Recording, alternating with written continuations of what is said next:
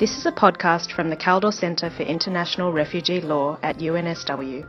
For more information, go to www.kaldorcentre.unsw.edu.au. Okay, this session is entitled Global Compacts Process, Content, and Expectations. And what we have is about an hour and 15 minutes or so to have a discussion, much more of a conversation than a series of presentations. So we have three people with us in person. Madeline Garlick is going to be contributing via Skype. And this is also an opportunity to, we're all waving at you, Madeline. I don't know if you can see us, but Yes, we're waving back. Okay. Well, we appreciate your getting up so early this morning. We, we know you're not a morning person, and we, we appreciate the, uh, the effort you're making. Yes? okay, so we have Madeline, and in case anything goes wrong with the Skype, we'll have Thomas Albrecht, who's the regional representative for UNHCR here, who will seamlessly transition up to the panel, just, just in case. Um, we have three people with us in person, as I mentioned, and what I'll do is introduce them. Then we'll have a conversation among ourselves before opening it up to all of you. So be thinking of your questions now. You either jot them down or hold them in your mind so that we can have take advantage of this time to have to have questions. On my far left, a man with a big smile on his face is David Wilden, who's the first Assistant Secretary of the Immigration and Citizenship Policy Division in the Department of Immigration and Border Protection. He's responsible for policy development and advice for temporary and permanent visas. He's also been following the global compacts very, very closely. Then we'll turn to Jamie Isbister, who's with the Department of Foreign Affairs and Trade since January 2009. He has over 20 years experience working in the development and humanitarian field, and he's going to be looking at the global compacts through that humanitarian perspective, while David will be looking at it more from immigration. Madeline has been introduced to you already, in case you've forgotten. She's Chief of the Protection Policy and Legal Advice in the Division of International Protection at UNHCR. And then we have Rifai Thomas, who's a PhD candidate and tutor at Macquarie University. He's doing his thesis, I believe, on foreign intervention in Syria, which is undoubtedly a very complicated and dynamic process. Uh, um, he's from Syria, lived in Turkey before coming to Australia. So, so welcome to all of you. And maybe to start things off, we'll, we'll have a few questions. Um, and I wonder, Rifai, if we could begin with you. You've been here all day, hearing all these presentations. Is there anything that wasn't said that you think was missing, or what were your impressions of the of the day so far? Um, I think it was great. Can everyone hear me? Yeah, I think it was great, and I really liked um, the caution that a lot of speakers expressed about the global compacts and their influence and the managing expectations, because that was one thing I was, I was, I was really concerned about. Um, I'm cautiously optimistic about the global compacts, as, uh, like many speakers. Um, and I ultimately believe that um, they, they do have the potential to, to be a good step in the right direction if applied well. Um, however, I do feel that these compacts assumes and expects states and governments to, to do something, um, assumes them to, to, to be held responsible and to do great when many of them are actually perpetuating um, systematic policies and laws against refugees. so this is one key thing to keep in mind when managing our expectations. Obviously, not all states. Um, also, some of these states, a few of them, are also causing the flow of refugees in so many countries. So really expecting these states to be to really help in this regard is not realistic. Um, what I'm sorry for jumping the gun here, the gun sure. here, but um, what I'm expecting is that the good states, or what, let me call them good states, the states are doing great um, to protect refugees are will, will continue doing great, probably even more um, because of the um, the focus on coordination between between these states. Um, and those who are not doing anything, I think, will continue to do so. Um, and I think just expecting expecting otherwise might be just a bit unrealistic. Do you think that these global compacts will make a difference in the lives of refugees? I think on the long run, in the long run, yes. Um, I really liked the, the emphasis on the multi-stakeholder uh, approach. And what I was thinking about it, although might, some might see it as really states retreating from their duty and responsibilities to protect, but I think the rationale behind these compacts, maybe I'm wrong, is that instead of waiting for states to step in, maybe we should do something else and um, involving by involving um, um, communities and NGOs to do more. And my hope is when we have more NGOs and communities engaged in these debates, engaged in um, helping refugees, then there will be more awareness, um, more resistance from the people. Mm -hmm. Who will become more informed about them, and then that will create more resistance towards the government and more pressure to do more. Uh, and but that is a bit long term, mm -hmm. and it uh, it surely doesn't really uh, doesn't really translate into uh, the ideal situation we we we we aiming towards. David, I wonder if we could turn to you and just ask, you know, from the perspective of Australian immigration, how will these compacts help you, or what do you hope to get out of these? Sure. Uh, look, I think one of the one of the things Australia brings to the table is we have um, a very mature uh, migration system.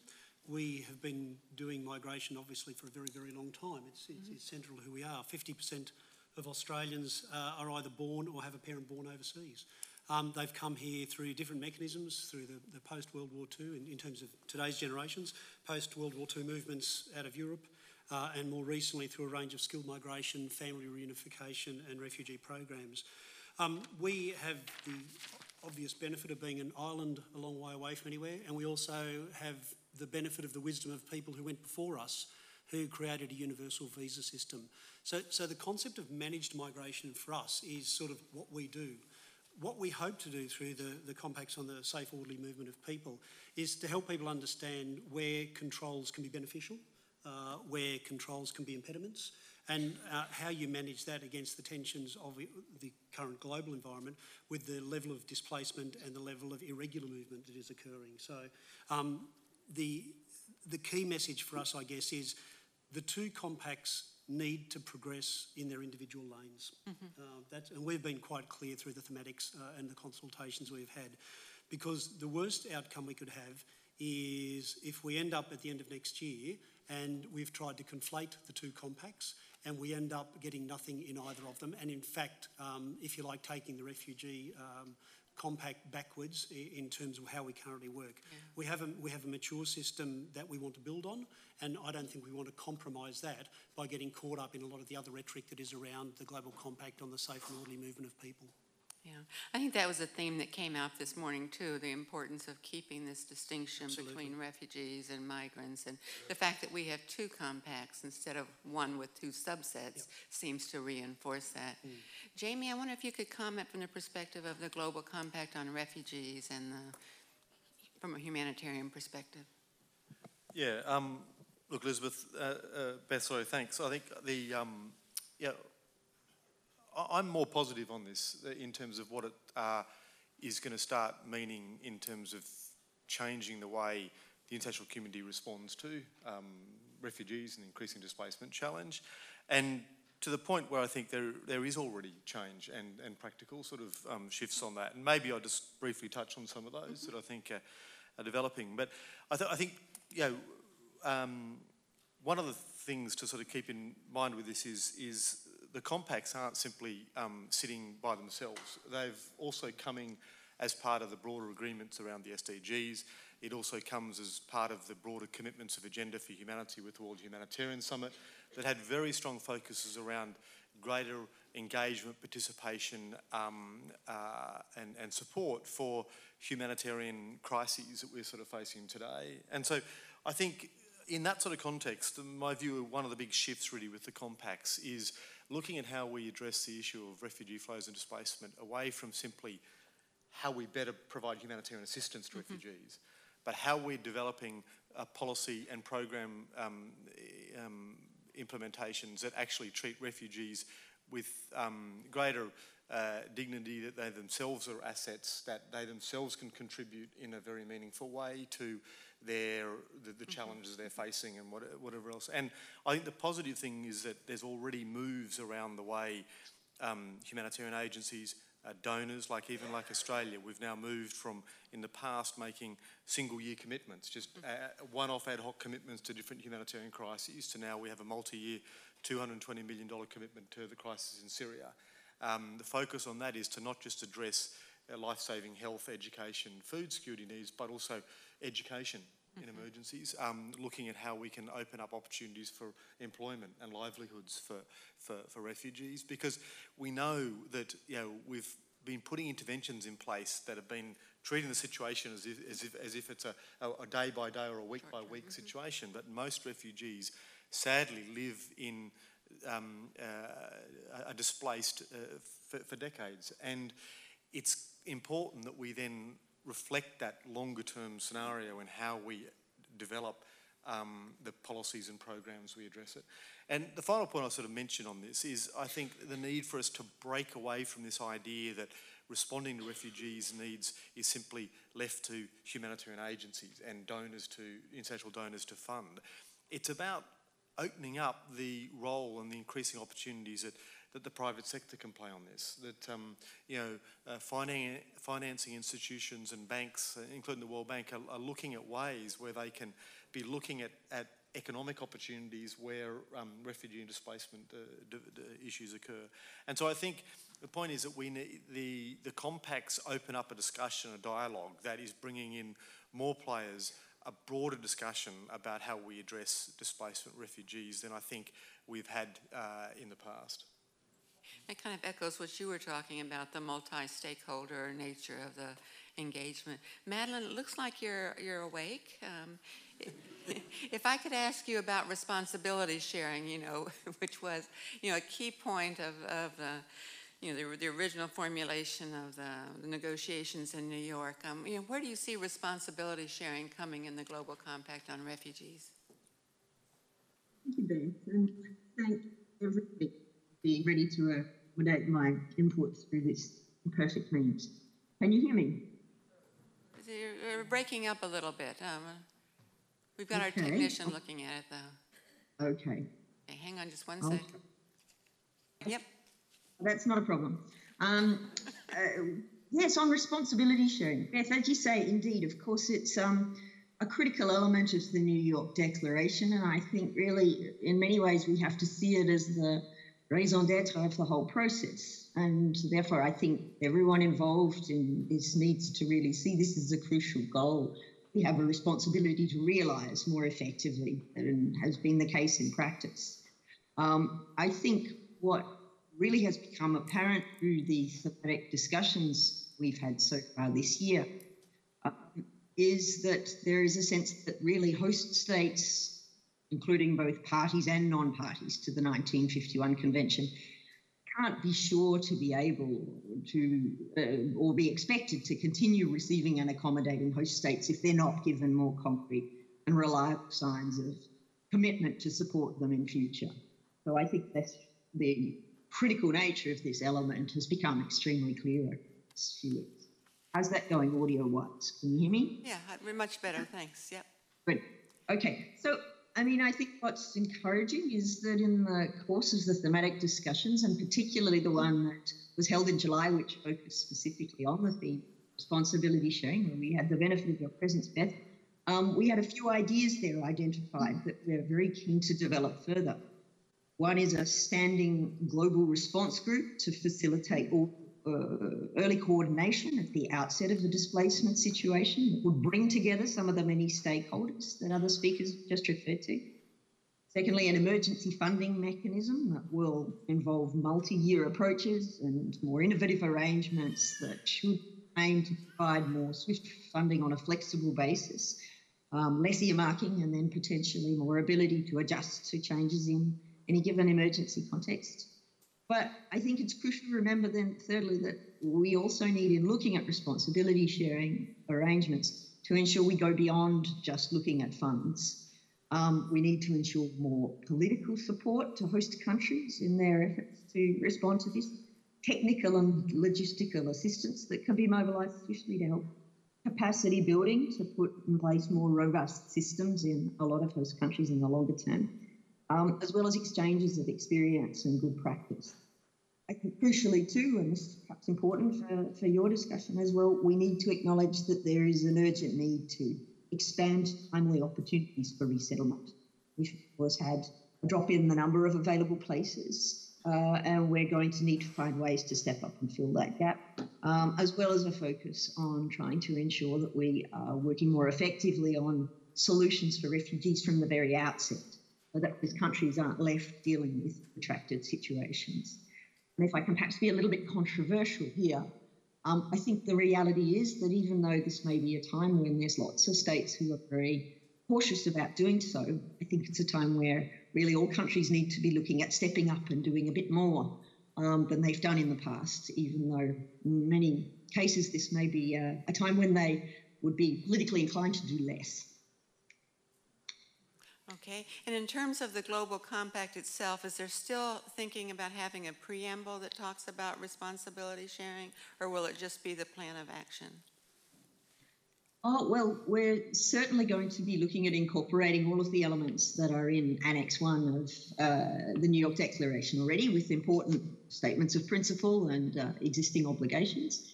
As regards the preamble, we're, we're open to uh, inputs there as well. I mean, the process of the thematic discussions that's going on so far is looking to take on board the views of many stakeholders. So I think, you know, indeed, if it's felt by this gathering and by others who are giving input to the process, that that will contribute, uh, helping giving us uh, a, a text that's well grounded in principle and referring to other instruments. And that's certainly something, of course, we'll want to we'll want to think about. Great. I encourage then for some of you drafters to be thinking about language that we could feed into Madeline to help in this process. I wonder if I, if we could, oh, go ahead, Madeline. No, no, okay. Rifai, I wonder if we could ask you um, to think about or comment on the role of refugees, migrants, their participation in this, these processes, which have been fairly minimal so far. I mean, is there a a role or a contribution which people themselves could make to the development of these global compacts? Yeah, indeed. Um, I think in the GRC there is uh, there is a mention um, about the involvement of, of refugee, refugees in the dialogue, but I don't. I think it, it's not really developed well, and there, there, aren't really mechanisms to ensure their participation. And I think the issue of involvement is also a bit tricky because you can have someone speak um, and participate, but you don't really listen. You don't have the willingness to listen. Um, and I, so I think we need to really mm, go move beyond just like having them participate, but also really enabling them as well to be an to be effective advocates for refugee rights, uh, to allow them provide spaces for them to um, negotiate, um, and also give them space at the negotiating table when trying to come up with solutions. Um, and I think this is a bit tricky because it effectively means relinquishing power, giving them more power with their like leadership roles, agency, and that's um, that's quite hard to do, I think, because a lot of uh, governments and even people ref- um, view refugees as a threat, as um, um, sometimes latent threats. So giving them that leadership, these leadership roles or um, agency is a bit um, you know, they're quite hesitant to do so. Um, and the other thing, I guess, when we really um, involving or um, bringing refugees uh, to the negotiating table is to recognize their diversity. Um, no two refugees are the same. Uh, they're so diverse in their opinions and their views, what they need. Um, and also moving beyond the misconceptions surrounding refugees, which we're all, um, I'm, I'm sure, we're all aware of. Thanks. I might just add a little example from the United States since there's so much bad news from the U.S. Here's a good example. Um, U.S. has started something called the Refugee Congress, by which refugees in each state are electing or some consultative process to name one representative per state. So once a year, the 50 of them come together and they spend time talking to members of Congress, which is much more effective, frankly, than professional advocates when people can say, This is my story. And in the, the elections we recently had at the local level in the U.S., two members of Refugee Congress were elected to state political office. You know, they've been very active, effective advocates in their communities and writing op-eds and encouraging and mobilizing. But it's a, it's a good model, I think, whereby refugees themselves are selecting people to represent them, even if they're from different nationalities. But going back to the global, oh, Madeline, yes, I saw your hand. Yes, very quick if I could comment on this, Beth. I mean, I think it's a really important, in fact, a crucial point. And I should say too that you know UNHCR has been rightly called to account for not providing more effective ways in the past for refugees to have their say. It's something we talk about a lot, but we need to do better at actually uh, enabling it and making it possible. One of the things we've sought to do through the thematic discussions this year is to ensure that refugee organisations are taking part and are speaking in each of those we've held so far. There's a group of refugee youth delegates who were um, who came together in the refugee youth consultations last year who've been very vocal um, and they've been quite inspiring, including one, at least one or two from Australia. But I would also, in that regard, say that we're actively looking for more ways to seek refugees' input through the process of work towards the Global Compact on Refugees.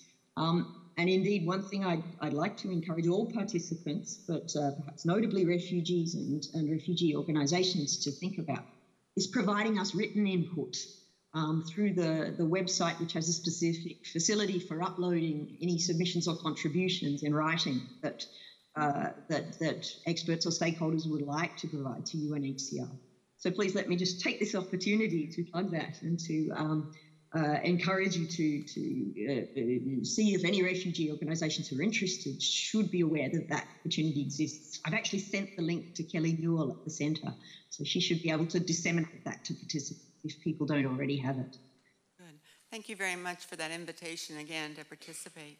I want to turn to our two Australian um, commentators here and ask for your, your predictions on what's going to happen with these. Do you see particular issues that might be contentious, or you think things will just slide through? Uh, you know, how, how, do you think it's going to go these course of the next year? Yeah, I'll go first. That's fine. Um, I, I think there's a number of threshold points that are going to play out in the next three to four months will largely inform where this lands. Um, the starting point for us, of course, is we remain very positive on what we can achieve through both of the compacts. Um, they started at different places, uh, and there's, I know there's some frustration that they're moving at different speeds, but I think we just have to recognise, you know, when we have, if you like, uh, the, more mature side of the refugee uh, compact because of its starting point.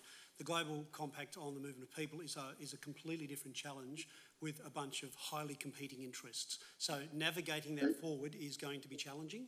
Um, we have uh, an international environment that is um, not without challenge at the moment in and of itself, uh, and that comes down to um, various people in positions of power all around the world um, who dictate, you know, government policy uh, and shifts like, and the US is one clearly where we had a on the refugee side a 50% reduction in the program, 50% plus.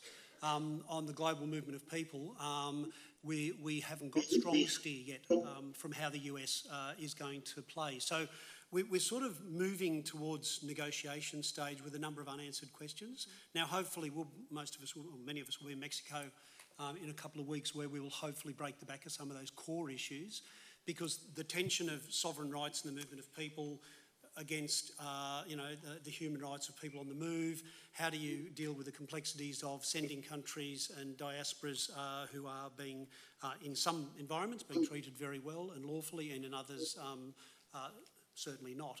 Um, working through those issues in the early stage, we'll be able to call that come negotiations in February. Whether we're going to have a compact that will be highly aspirational and provide a solid foundation going forward, or whether we will have something that uh, seeks, if to be blunt, too many compromises and becomes largely unworkable. And you think we'll know that after Mexico? I think we'll have a much we'll have a better feel for where the stepping off point is, and once we know the stepping off point, I think we'll, then we'll then know what the negotiating strategies have to be. Okay. Australia will clearly be working very hard on both compacts. And I'll get uh, Joan, you'll obviously talk on the refugee one shortly, to make sure that we have realistic, pragmatic, implementable outcomes. Mm-hmm. I think the worst outcome on the safe and orderly movement is that we say, yes, we must treat everyone well. Um, we sort of know that already. How do we actually construct outcomes that go to responsibilities of governments, uh, responsibilities of non state actors, um, how we work at a sort of national, regional, and global level, because all of those have different tensions uh, within them. If we can work through a narrative that says, from the matter of principle, what is important, down to those practical, realistic things that governments can sign up to and then implement, and we need obviously a global infrastructure to do that, I think that would be the greatest win we could have. Oh, that's great. Okay, Jamie, what about you? Um, yeah, I mean, the, the, two things I'd probably touch on um, is, I think on the refugee compact uh, particularly, but but on, but on both of them. But I think is the need to sort of be able to translate very quickly what is being um, articulated in in the compact and commitments into reality and practice on the ground. And I think the pilot initiatives that are being taken forward in different countries, I think, are are critical. That there's um, there's that they progress and some of the approaches and commitments that are being put in place are, are translating. And I think the situation in, uh, in, in, in, Uganda with, you know, um, you know, uh, you know, over 2 million South Sudanese fleeing into Uganda, the approach the, the Ugandan government's taken in terms of trying to look at allocating land and support, eh, but also how I think the, the, the, the issue in the Australian government's committed funds to the, to the pilot, but how increasingly the international community can acknowledge how it's supporting the Ugandan government to address that,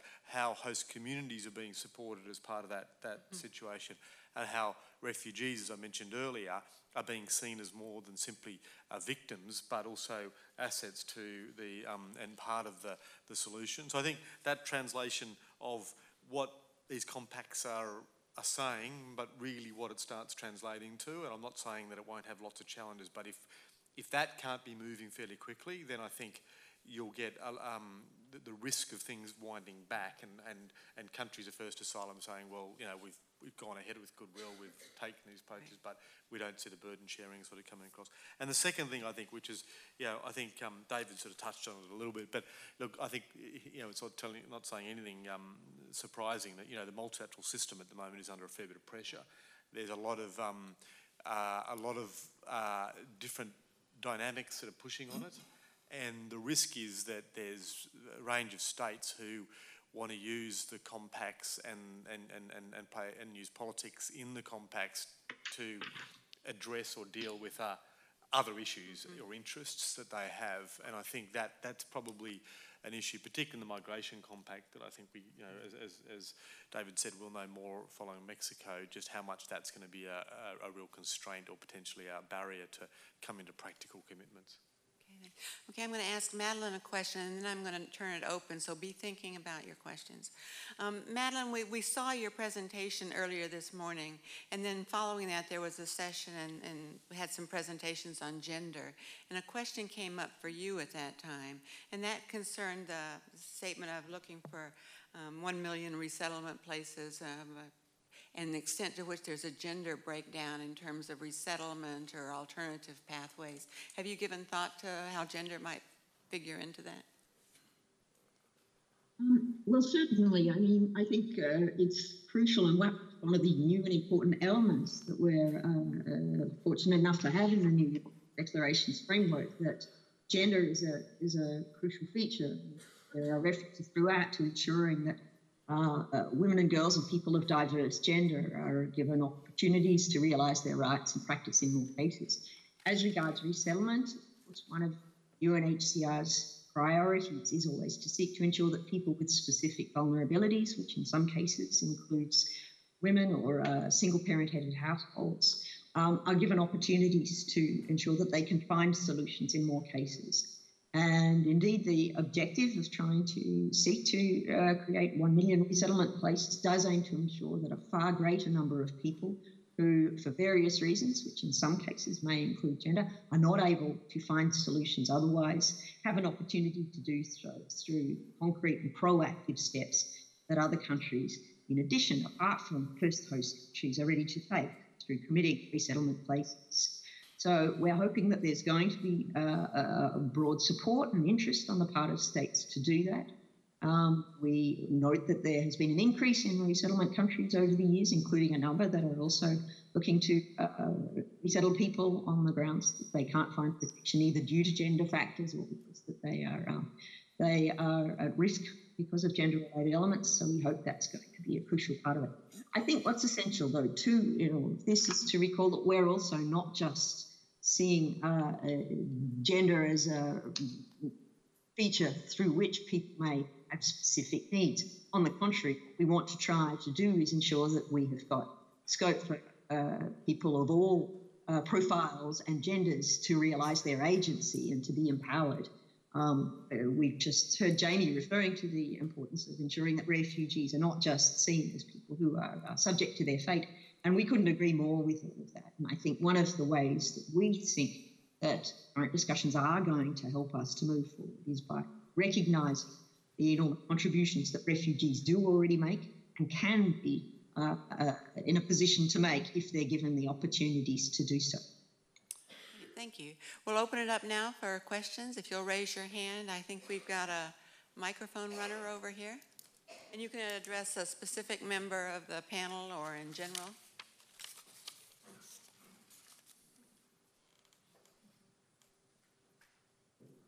Thank you. Yeah, Paul Power from the Refugee Council of Australia. Um, yeah, um, earlier, Beth, when you spoke, you talk you spoke about having um, you know a small number of key points uh, you know for any organisation to raise. And from the Refugee Council of Australia's point of view, we've looked at the discussion about the Global Compact on Refugees and come to the conclusion that the the two key things for that we feel where there can be potential progress. Um, the first relates to countries taking their commitments under the New York Declaration seriously and developing their own program of action um, to implement it. Uh, because if states and civil society in those states, and I would include, definitely include civil society as well, if they actually don't take the responsibility seriously, then nothing's going to happen. And as you know, and from Australia's point of view, it can't be about you know what should be happening in Uganda and Lebanon and Turkey and uh, Bangladesh, but it's it's also about implementing policies that are of, uh, of the same quality that we would like to see, um, you know, that, that, are just and, and sustainable policies that we would, of the kind we'd like to see implemented elsewhere in the world. But the second point, which um, is probably, you know, is fundamentally more important, um, relates to the engagement of people who are refugees in the development of solutions. Um, and so one thing that we're doing, just to, to make people aware, and then I'll ask a, a question, um, is that we've been working, uh, in June this year, we co-hosted a side meeting at the time of the UNHCR NGO consultations on um, the self-representation by refugee-led organisations working with um, two networks in Australia, refugee-led networks and some international organisations. And out of that, um, the idea was put forward by the Australian National Committee on Refugee Women that we should work towards an, uh, a loose international network of refugee-led organisations. So we're now working with them and with uh, the network of Refugee Voices, which was started by some Syrian refugees in Europe and it's actually spreading. Um, and you know, one of the things that we are working towards is is a, um, a gathering in June just prior to the UNHCR NGO consultations for as many people as we can assemble in one spot um, for the first gathering, hopefully of, a, uh, of an international um, network. You know, and we recognise, of course, that's limited, but you know, it's a significant improvement on what, what exists up to this point. So, uh, yeah, and I, I, suppose I'm interested in, in um, you know, once there is a, a, a representative refugee-led organisations to work with, what are the potentials for active engagement in durable solutions? And one, yeah, and I'm interested in, in people's thoughts about this. One thing that I would actually like to talk to Jamie and, and David, and I think they're aware of it to some extent, um, is that uh, diasporas from Myanmar in Australia, not from not Rohingya unfortunately, but from other ethnicities, are interested in advancing the discussion about how we move towards sustainable return at some stage in the future. And they've got clear ideas, got clear concerns, but they've also got ideas about how that could change. And it, um, so it would be great to actually have a serious dialogue with the Australian government, with the diaspora in Australia, and, and also with refugee groups in Thailand and Malaysia about what um, you know, future repatriation might look like. So I'm interested as to whether or not that, that sort of idea is sustainable, but also other ways in which we could actually practically implement the engagement of refugee organisations in durable solutions. Sounds like a good first step is setting up this international network. You know, one of the problems I think when it comes to refugee participation is knowing, you know, which groups are representative. And anytime you have an outsider designate, there's always a problem. So having these refugee-led organizations organized, I think, is a good first step. But do others of you have uh, ideas on how refugees themselves could be involved in finding solutions? I'm, I'm happy to kick off and then uh, David uh, and, and others may want to come in. But um, firstly, look, I think one, just to acknowledge the work that the, the Refugee Council does around en- enhancing a voice from uh, refugee communities, I think is really important in, because, as we know, in terms of shaping policy and program approaches, uh, the most effective uh, approaches are, are where there's um, that perspective and that voice um, being heard and, and directly um, uh, shaping how um, governments, donors, agencies, communities uh, respond. Um, just in terms of the, the, issue, well, I mean, look, we, have talked a bit on this, Paul. I'd just say yes. I think we're, we're, certainly up for it. Two things I'd just bring to people's attention. You know, I think people are aware that uh, yesterday the Prime Minister announced the uh, launched the, uh, the, the foreign policy white paper. Uh, I'd encourage people to read it. Um, one of the things that it has a commitment on is increasing our humanitarian assistance and funding to half a billion dollars by 1920 and um, looking at how we do take a more longer term um, considered approach to refugee and displacement issues globally. And uh, it gives some examples including around the compacts uh, around that. Um, which you know for a document which is trying to tackle Australia and the world uh, it's it's it's good to have that reflected in it um, and the other point to mention is it does also talk about the, the role as a fact sheet specifically linked to it. Paul, I'd encourage you to have a look around engaging diaspora in Australia's foreign policy and our development program and part of it looks at how that um, engagement with diaspora communities can occur on a range of levels, but one of them potentially being as well around the the, the, the, challenges and issues of returns um, in, in places like on the Thai Burma border and, and elsewhere, um, etc. So, look, I think none of these are easy solutions, um, but the the issue about how we hear and, and utilise the experience and expertise of diaspora communities here, I think is something I can speak from my side in the Australian government. We'd be more than happy to look at how we, we take that uh, forward and uh, you shared some ideas, Paul. I'm happy to come back to you on it.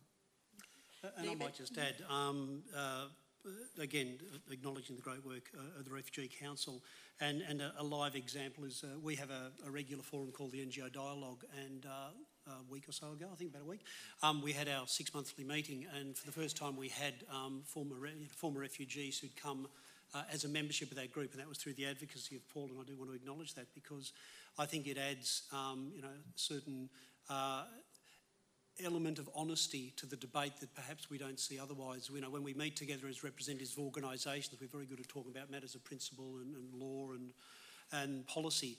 Uh, but certainly, uh, you know, I, I, copped one right on the, the chin from uh, one of the delegates uh, on the issue of women and children, and both from their journey and their settlement. Um, and I, the knockout blow this morning, uh, obviously from Eileen uh, and Linda as well, which just reinforced that. So you start to see the we, we're starting to see, and I think it is partly driven by obviously the, uh, the good work of individuals, but also, since the Syrian Iraq crisis and the call out through the compacts, we're starting to see um, a whole new level of debate at, at the level of government, um, be it uh, regional or global, through formal and informal mechanisms across a very broad spectrum of issues. A very important voice in that is going to be the, the refugees themselves. So how we can further move beyond, you know, the, the, the start points of things like, you know, NGO dialogues where we hear the uh, individual voices, how we formalise that uh, is going to be very important. I think Paul also raises the issue of our region. One of the things we want to see through both of the compacts is, and I mentioned a global, national, regional earlier, is solutions that work in our region. Um, we often go to forums and hear around, you know, look, we're not, we're not going to focus on your region because it's, you know, the problems are so big in Africa or, or so big in the Middle East, we certainly don't um, shy away from the challenges in those two particular environments. But we, still, we still do have regional issues that need to be resolved, and Australia has to be a strong part of those resolutions. Um, we've seen some really good work from the uh, CPD recently with the dual track dialogue, which is bringing different parts of the sector from different countries in this region together in a much more joined up way than we've seen before. So I think you know the green shoots, if you want to use that analogy, are, are coming up everywhere, our challenge is how do we continue to let them grow and then um, leverage off them through the compact process and post the compact process for those real pragmatic implementable solutions. Okay, thanks. Uh, other questions? So, here, here, yep.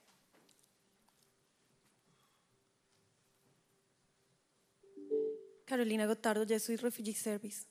Um, I just want to elaborate a bit on the morning panel and what um, Eileen and Linda presented on, uh, and that you started to talk about, Madeline, and now uh, David as well, in terms of women and girls um, and their involvement in both compacts. But basically it is this change in terms of the vision from vulnerability into agency and how they are how women and girls are perceived um, and also the, the issue of minorities that certainly we're not and the issue of, of always being kind of framed in the context of women and children uh, together um, so in what, what, I, what I have seen in the thematic consultations on the GCM and in regional consultations is that despite the fact that UNHCR obviously is doing efforts on this area, which is fantastic, and there are other actors such as UN Women and Louise Arbour, uh, the SRSG, really speaking up on this issue, for member states, the debate continues being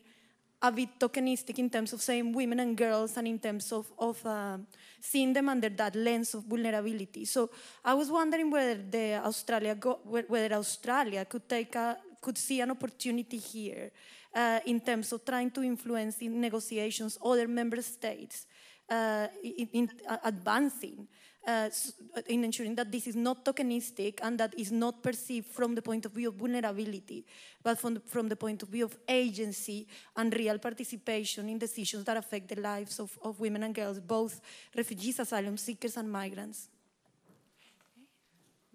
Anyone like to take that up?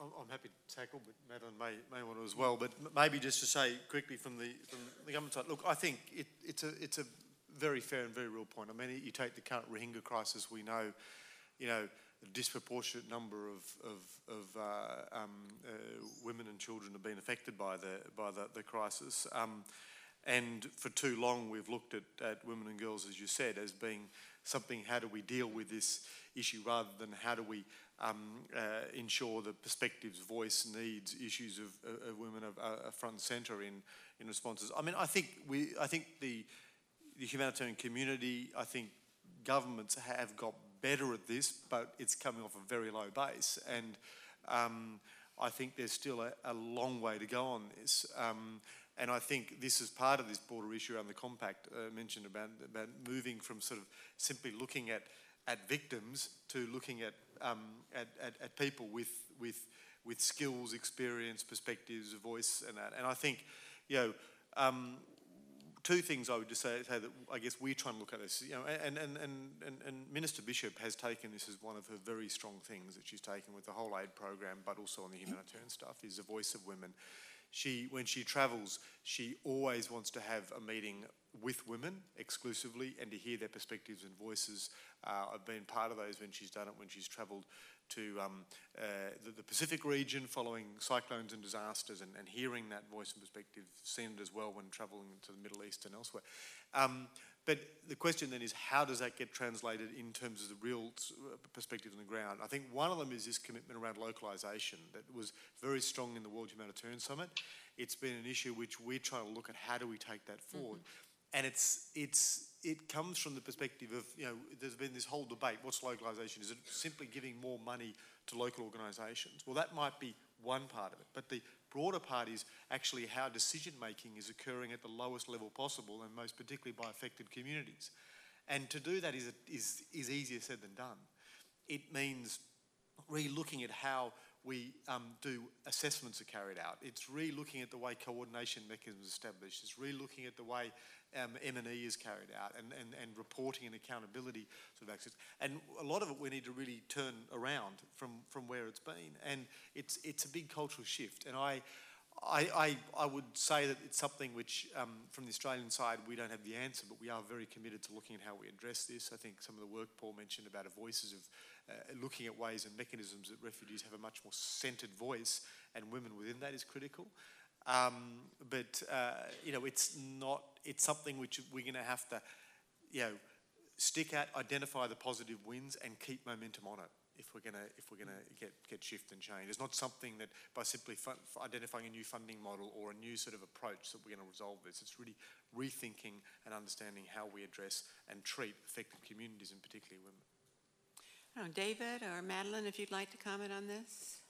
Uh, no, I just, I just think other than to say there's a, there's a, there's a clear opportunity for us every year when we um, allocate places and construct places for our uh, refugee and humanitarian program um, to really start to think uh, not only about, you know, if you like, uh, areas or diasporas of greatest need or, or specific cohorts, but breaking it down at this level and then obviously working on the appropriate settlement uh, services to support those people whose needs uh, may be very different based on uh, either gender, family composition, or country of origin.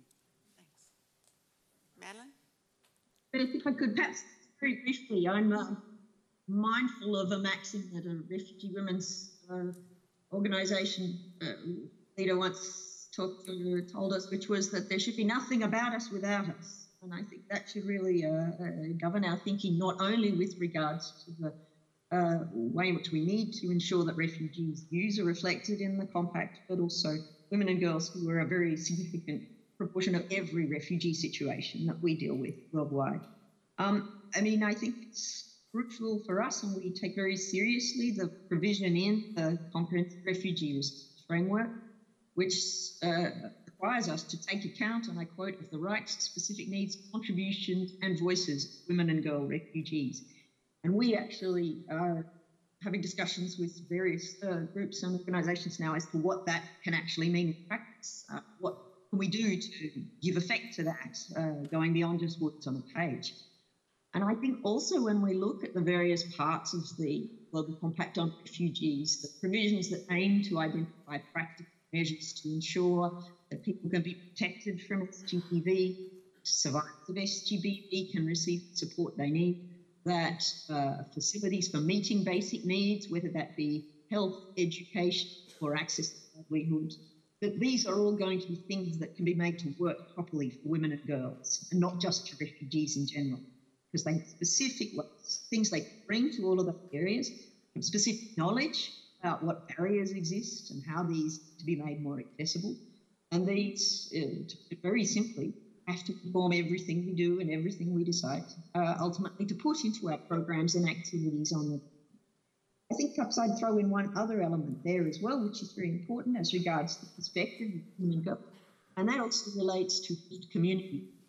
That's another important part of the Global Compact on Refugees, of course, and perhaps in some way new element for us compared to initiatives in the past, that we need to listen to host communities and hear from them about ways in which refugee hosting can be sustainable and can be made beneficial for all concerned.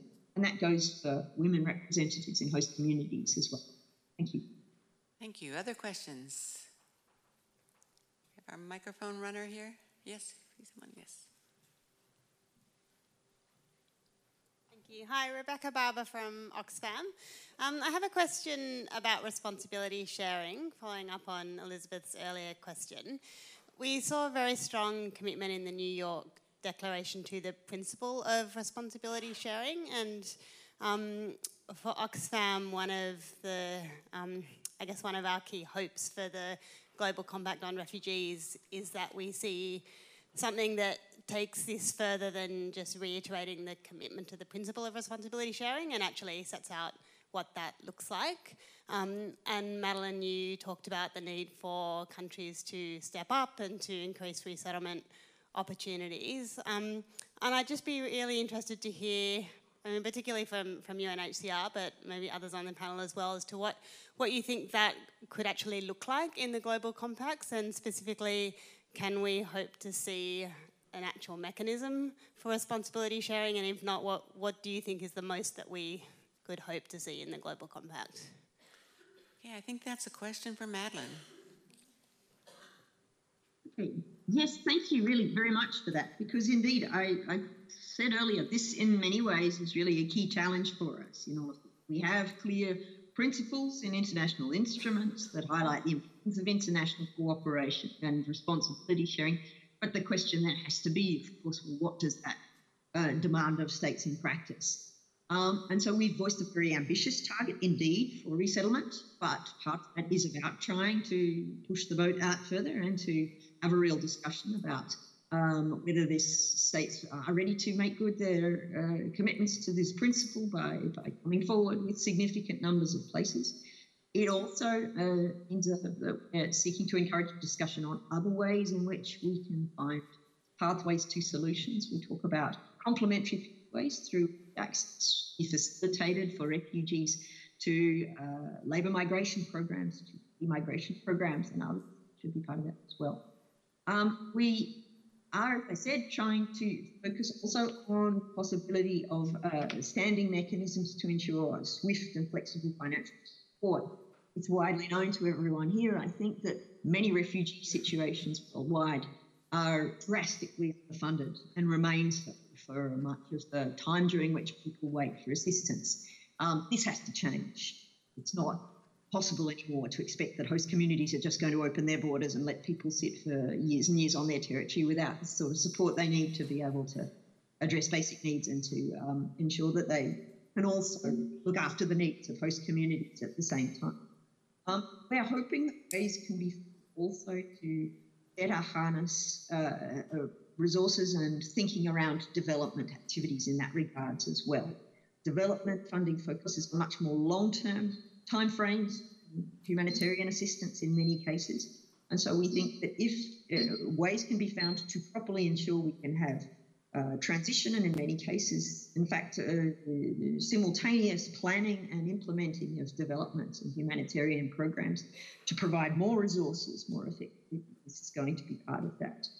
Um, as regards other mechanisms, we're certainly looking at the question of how uh, we can ensure that um, beyond finances, beyond resettlement, other ways can be found to provide access to solutions.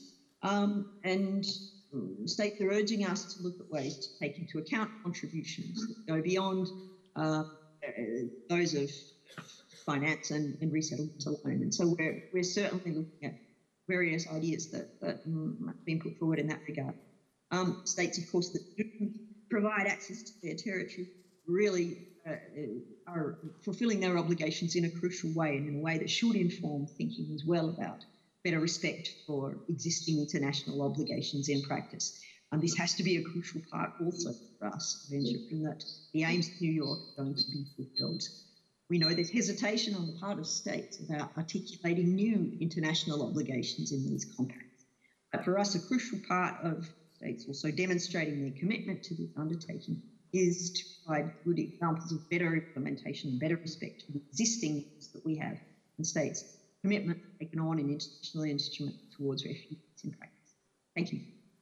Thanks, Madeline. And Jamie, if maybe I could put you on the spot just a little bit and see, you know, what would Australia's position be vis-a-vis a concrete mechanism for responsibility sharing versus a general affirmation of the principle?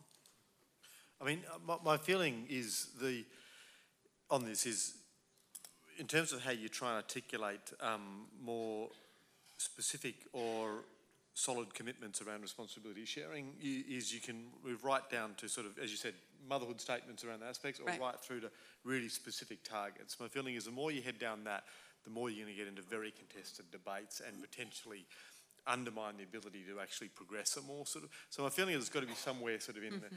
the middle. I think you've got to, as Madeline said, sort of be clear about that this has got to be um, real, it's got to be different, and it's got to be clear about um, uh, different states being held accountable for how they're mm-hmm. contributing. And my feeling is that there are aspects and targets which we can be talking about that Madeline's touched on. That, that uh, you know how how states, you know, beyond those who are hosting refugees, how the international community is practically and genuinely contributing to that. How we're taking longer term approaches mm-hmm. to addressing those. How we're um, uh, talking about the issue earlier, ensuring that um, the voice and perspectives of refugees and their, their education and livelihood needs are being respected, and understood, particularly for women. And so I think being clear on some of those areas, but not trying to get to the point of saying a certain percentage of money or a certain number of years of commitment, because I just, I just don't think you, you would get there. The, the, the final thing I'll say is I think is probably linked to what Paul said about the program of action. I think one of the things, you know, coming from within government that is often one of the most useful ways of holding people accountable is actually having a program of action and mm-hmm. com- countries being able to communicate back what they've actually achieved. I mean, the SDGs has got that. I think it's one of the things which it means that eh, regularly across government we're having to talk about how have we addressed that? What have we contributed to? How, what's the what's that shift? in- And I think that's one of the things we're trying to achieve with the with the compacts is a, a different and more holistic way of addressing the challenge. And if you're going to get that, it's not about just getting a strong compact. It's about how it becomes a living document over the years um, going forward. And I think that program of action thing, I think we would see merit in, in how that might be trying might be trying to de- be, be developed. Okay, David? Uh, and, and just to extend that, I do think also we've seen um, a, a change in our environment whereby uh, the private sector has stepped up in ways we haven't seen before. Um, we have got some really great initiatives going globally at the moment that if we can leverage off the goodwill and the investment that is being made and we link that into sound government policy, all of a sudden you can see a lot more opportunities coming. John Cameron was here before from Talent Beyond Boundaries.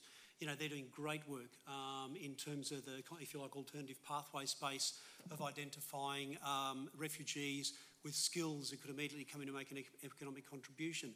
The Centre for Global Development in London has done some really interesting work around um, funding or financing models uh, for refugee support programs. So I, I think we've seen an acceleration and a much better blending of the issue of funding, of the issue of sound policy, and how this now operates across borders in a way it probably hasn't um, before. We've tended to be more looking at government solutions, you know, country of origin, country of transit, country of settlement.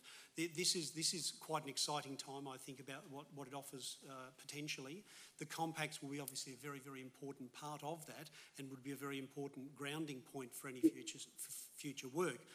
But I don't think we should lose the opportunity that, regardless of how the compacts go ahead, the goodwill that is being created and the level of investment and engagement we are getting from uh, different sectors now needs to also be built on and taken to the next level. Yes, please. Fiona? Thank you. Thanks for a fascinating discussion. Um, I'd like to, to um, just focus for a minute on the Global Compact on Migration. Two, two questions for you. I'm curious, are you getting any pressure from business or chambers of commerce or any of those sorts of actors around um, pressure to reduce the friction in the migration process, I guess, um, whether that's for skilled migration or, or other sorts of labour mobility. So, is are they engaging? Would be my first question. My second question is, like you, I, I always like the practical, implementable solutions. Um, I'd love to know people's ideas about what they are. I, I've been certainly looking for them. A couple of ideas stood out to me just off the top of my head you know, putting in place practical systems with financial institutions to reduce the cost of remittance transfers. Another example might be people are starting to talk about a global development visa. You know, what are these practical things that you see in the migration space that we can take forward? Sure. Look, to go to your first question, um, we engage all the time, and obviously the um, you know chambers of commerce, business, etc., um, are, are looking at their own outcomes first. Um, so we we always live in a world of tension of you know um, four five sevens and seasonal worker programs and, all of those things. As I said, we have a managed system here um, that, that is quite mature. Um, the globalisation aspects are really starting to become much more challenging uh, around, I guess, how our traditional settings were able to manage uh, the movement of people, uh, in particularly in the skilled space. Um, the issue of uh, lower skilled work will always be a tension, um, and governments have to consider how they wish to participate in that. We know in Australia we are becoming more and more a service industry, less a manufacturing. Um, so, is are our kids being trained for those jobs? If not, where are the job vacancies, etc. So, that continuum of managing our, our own labour market from, in the Australian context, and then how we join up ac- across the different spectrums, I think will change over the coming years. Um, the compacts, in in some ways, for Australia's benefit and the benefit of, of companies in Australia, really go to where are the gaps in the current system we have. As I said, being a mature system, we service today's need. The question becomes how do you service tomorrow, tomorrow's needs, and is the compacts a mechanism to do that, particularly when it comes down to um, source countries, diasporas, etc., and how they may engage. So I think um, business hasn't engaged on the compacts per se, more around current government policy uh, for migration into Australia. So I think that's a, gap and, and, one we can certainly, I think, uh, we would benefit from more discussion about um, as we go forward. Uh, on the second, the second question of you know practical, implementable, um, really just to pick up my last statements, we're seeing more engagement now from the actors who have skin in the game with these issues. Um, from a government perspective, in terms of government policy, government will set uh, whatever they need to achieve better economic outcome, better social policy outcomes uh, for Australia. But the issue of how we can contribute, both through either what we are doing or what we have done in the past, uh, in terms of those policy settings and practical outcomes, you know, there are a number of countries who could, if they just adopted a lot of things we did today, the global environment would be a lot better. But from the Australian context, it more comes down to um, uh, the grey space, if you like. I was talking to, to someone before.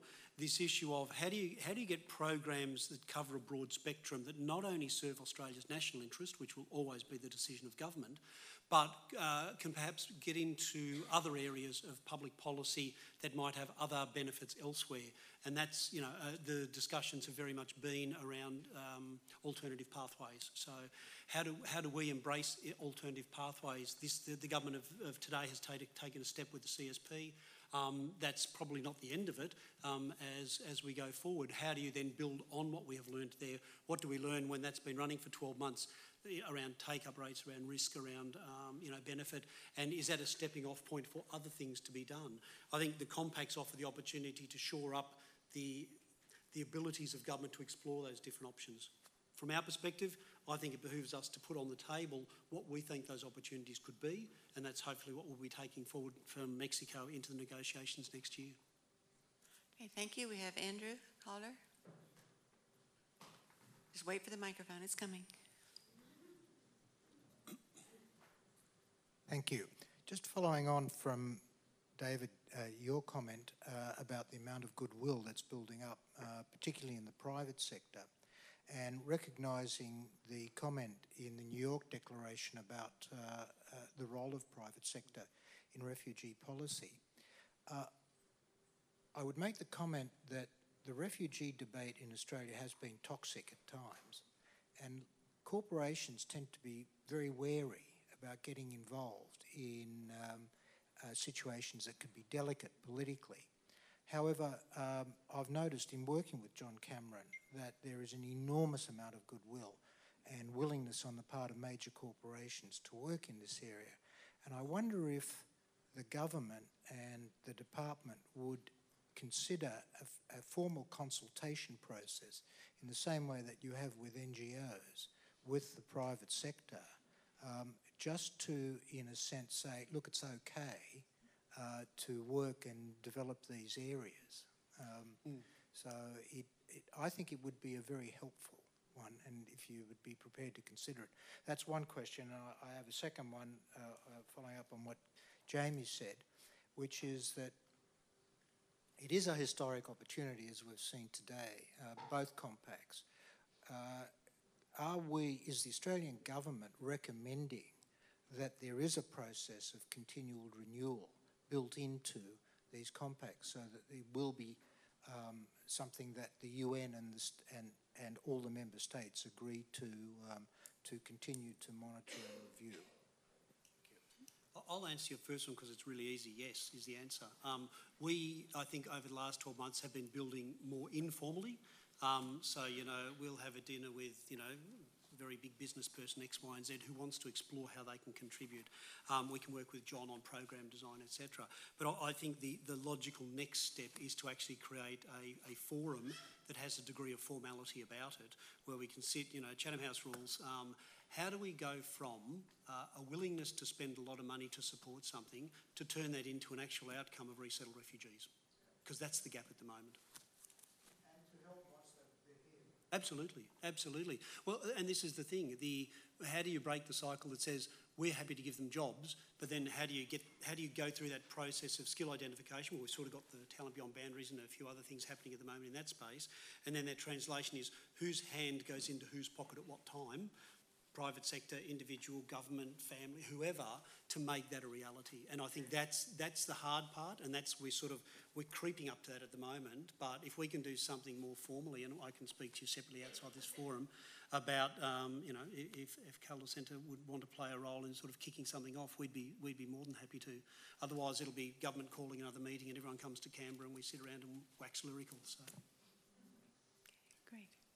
Um, Andrew, just look, I think absolutely. I think from our view, exactly what the mechanism is for monitoring or judging performance around the thing is probably going to be, I think, looked through, and, and know sort of looking at it. But I think we certainly think if it is going to be something that isn't just a, a statement and then sort of we move on and continue to deal with the difficult and chaotic sort of crises that we have globally, you do need to have a mechanism where you are coming back and you're looking at what is what's been advanced, what's been achieved, and frankly what hasn't. I mean, you know, it's one of these things where you know it is it's about trying to have a level of transparency and honesty on things, and and, and all of us undoubtedly will make commitments that we'll struggle to meet, but if we don't have a way to sort of determine well where are we at with it? Why hasn't this been able to tra- track progress so, so effectively?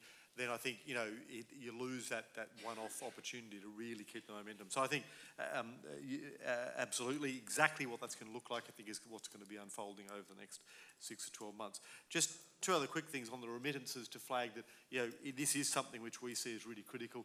We've the, the, the DFAT we've taken this on particularly at the moment in response to sudden onset disasters where communities are trying to, and we've got the big banks to agree to no, um, no uh, charges during transfers uh, during a six week window of crises.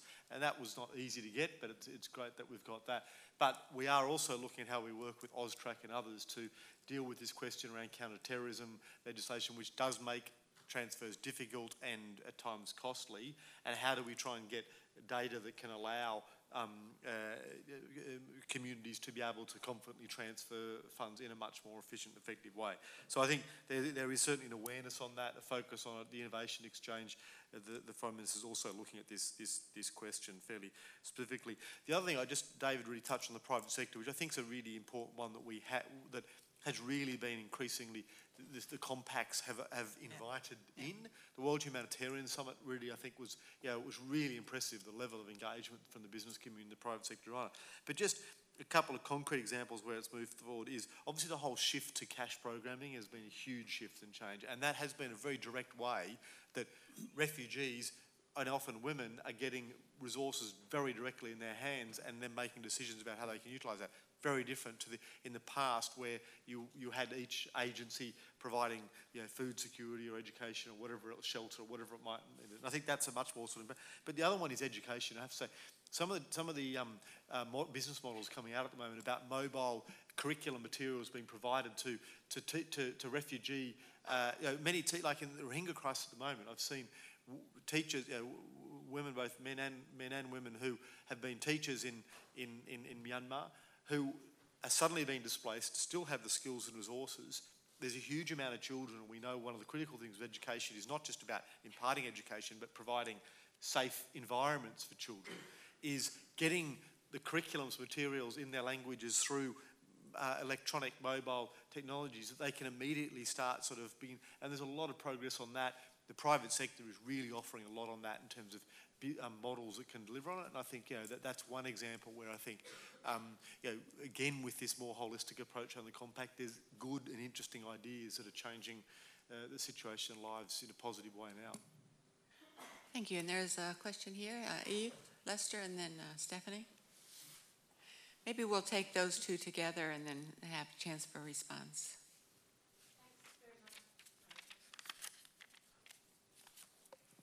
Better. Thanks. Um, I had a couple of questions, and they actually relate to the Global Compact on Migration more than they do to the Global Compact on Refugees. Um, but um, but it's it's about the interconnection of the two, and um, so I guess I guess it comes from my experience of talking about mixed migratory flows and so on, and the need to always consider um, refugees in the context of, of, um, of broader the broader migration context, and, and, and vice versa.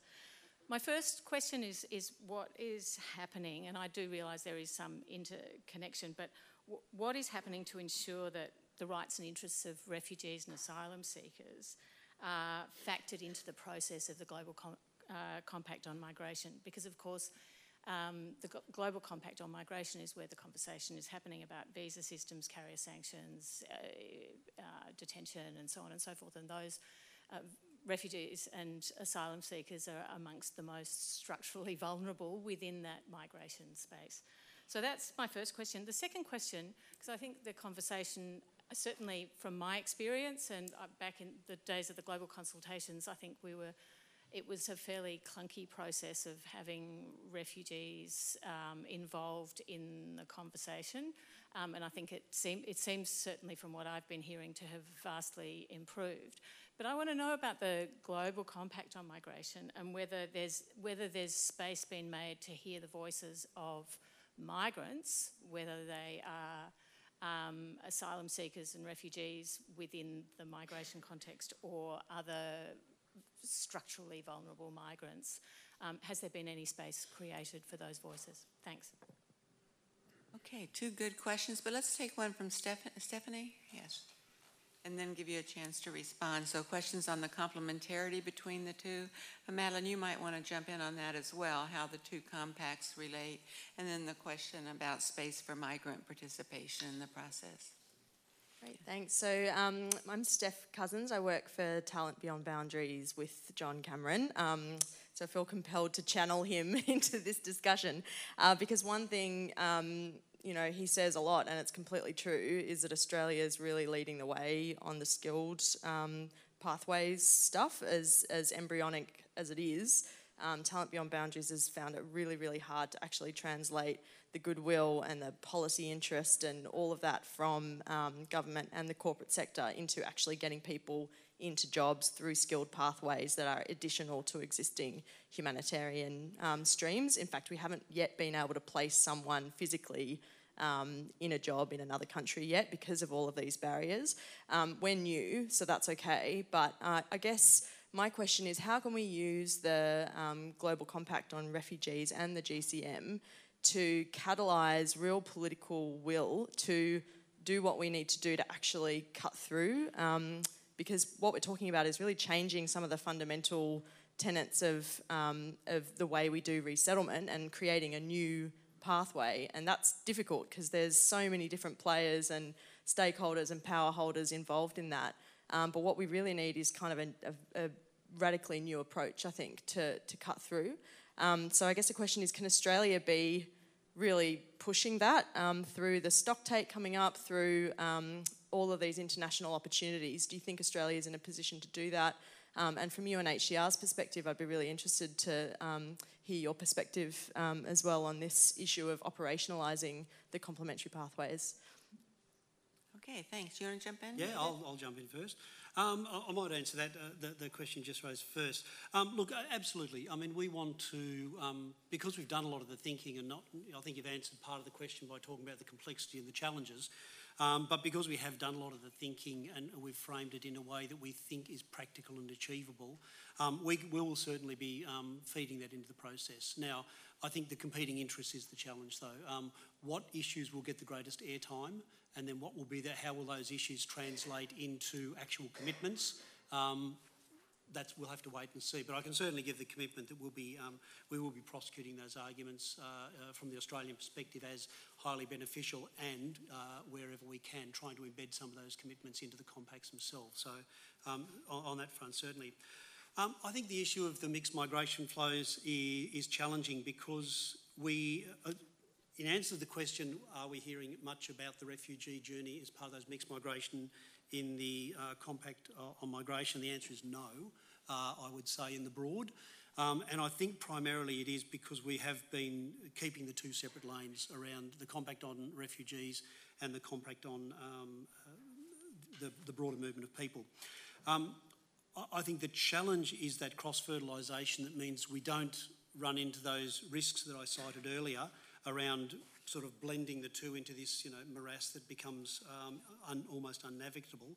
Um, but I certainly do think there's benefit there in looking at the management of mixed migration flows in the concept of, you know, if you like, the orderly movement of people through regular means uh, and controlled means versus mixed migration through irregular and uncontrolled means, and how do you deal with those cohorts in that context? I think both, both compacts have to have very tight alignment to make sure we don't end up with a gap in the system.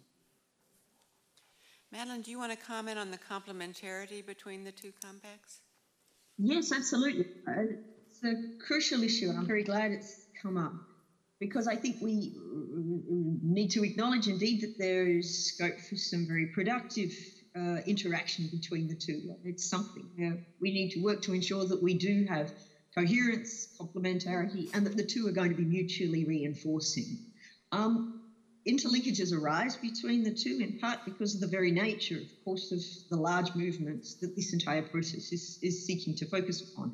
Um, the reality is that refugees and migrants are often moving together along the same routes. They are facing similar challenges. They are exposed to some of the same risks of exploitation and rights violations. Um, and in many cases, of course, we may see people uh, arriving borders with needs need to be dealt with in similar ways. Parts of the Comprehensive Refugee Response Framework raise issues that we hope will also be addressed in an appropriate way and in line with international standards in the refugee, in the, the migration context. Passages around, for example, meeting basic needs, identifying vulnerabilities and addressing them.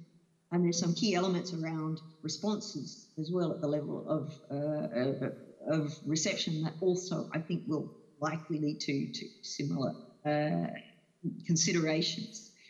At the same time, um, refugees and migrants are in a different situation. And I think Edith really uh, touched on some key issues where we indeed see uh, practices that are not satisfactory as of yet in terms of the way in which they're not ensuring sufficient respect for refugees' rights. States have obligations towards refugees as regards their treatment at borders, admission to territory, and their treatment during the uh, refugee status determination process that we need through this uh, global compacts process to uh, address more effectively in practice. A major difference, of course, is indeed that refugees don't enjoy and can't claim of protection from their own countries. And so we need to make sure that the two instruments together, including at the point at which refugees have not been identified, and the reality is there's many countries in the world that don't, um, have place sufficient systems uh, for uh, determining if a person has uh, an international protection need, that we need to be able to help states uh, more effectively ensure they are acting consistently with non-refoulement and that they are ensuring uh, respect for refugees' rights in a more effective way. So we think we're very glad that HCR has been named as a specific actor that is involved in the process of developing the Global Compact on Refugees, and we're seeking to ensure that um, these complementarities as well as these linkages are going to be addressed in ways that are going to be mutually reinforcing. Um, uh, it's good to talk to you too, by the way, Eve. It's a long time since we've uh, got together. Um, uh, if I could perhaps on the question of new of, of uh, complementary pathways, and I emphasise we see these as complementary pathways because for us it's crucial that we're looking at this as something that is in addition to resettlement. Resettlement has a specific role, including particularly for people who um, are not able to find a solution where they are or who have specific vulnerabilities. So whatever we're going to be doing on labour migration programs and opportunities for accessing labour migration and education, for example, has to be complementary for us to resettlement. States need to be exploring this in addition and not in place of resettlement quotas. But just to say, I think um, what we hope might happen um, in order to remove some of the, bar- the barriers that uh, Talent Beyond Boundaries is, is averring to is that we uh, focus very much on some of the very practical and administrative requirements around labour migration programs. The truth is that in many countries of the world, refugees simply aren't eligible to apply for labour migration programs, whether that's because of the documentary requirements or because it's a requirement that you apply from your country of origin. Um, fees are prohibitive, that uh, one needs to be able to produce evidence of uh, professional experience or qualifications that may be very difficult to find. We would hope that states can really focus on the very nitty gritty of what there might be in their existing labour migration programs that could make it prohibitive for refugees to gain access to those. And if we can address some of these very plain, simple, practical, administrative hurdles, we hope that this is going to simplify the way in that regard. Um, they're simply not in the same position as uh, people who are applying for labour migration programs otherwise. We, we hope that this very practical focus is going to be part of what will help us with states looking at their own programs and asking themselves the question about how they can be creative to address this and make this more viable in reality. Thank you. Rifai, I wonder if we could turn to you and, and ask you to imagine a practical re recommendation that comes out of these global compacts that you think would be beneficial. I think that um, more work can be done. I mean, I, I, think there are a lot of practical ideas, right? I mean, there, there have always been a lot of practical ideas. Um, and uh, yeah, just like you need to figure out ways to actually implement them. But uh, more specifically, and from my own experience, I think there could be um, more partnerships between uh, government, states, and uh, the industry, the private sector, especially universities. Um, so the way I came here was, was through a partnership between Macquarie University and CARA, the Council for At-Risk Academics, uh, through which I got a scholarship to come here, and then that allowed me to apply for the visa um, and then be here. And if it wasn't for, for that partnership, that kind of partnership, I wouldn't be here. And the other thing to, to, to actually realize is that um, I was in a unique position to apply for, this, for, the, for the visa. And I think more work can be done to, between uni states, universities, and the private sector to facilitate these, these bureaucratic issues, um, to allow more students to come here, increasing scholarships, and also coordinations and collaborations. The other thing is, is family reunion. I've been here for like two and a half years, and I'm really struggling to get my mom and sister there, although they're in a very vulnerable position in Turkey. And I think um, it's not only my issue, I think there are thousands and hundreds of thousands of people like me in this situation.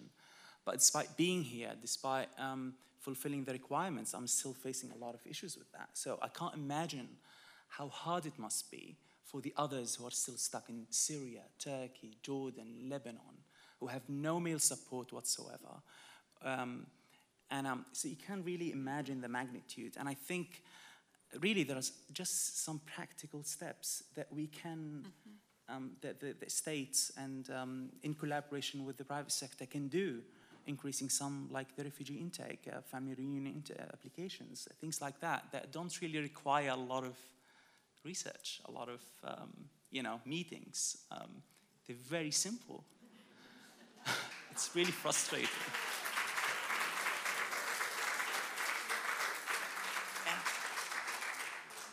Well, thank you very much. Um, and, and, thanks to all the panelists. I think it was good to have this more informal exchange with, uh, with, with the audience. And I was reassured to hear from the Australian representatives to take forward this issue of looking at gender, not just in terms of vulnerability, but agency. And good to hear about the establishment of a new forum with the private sector and your efforts that will expedite some of the processing around the movement of high-skilled people. I think that's, that's terrific. So thanks to all of you, and thanks especially to Madeline for getting up so early and drinking your coffee with us.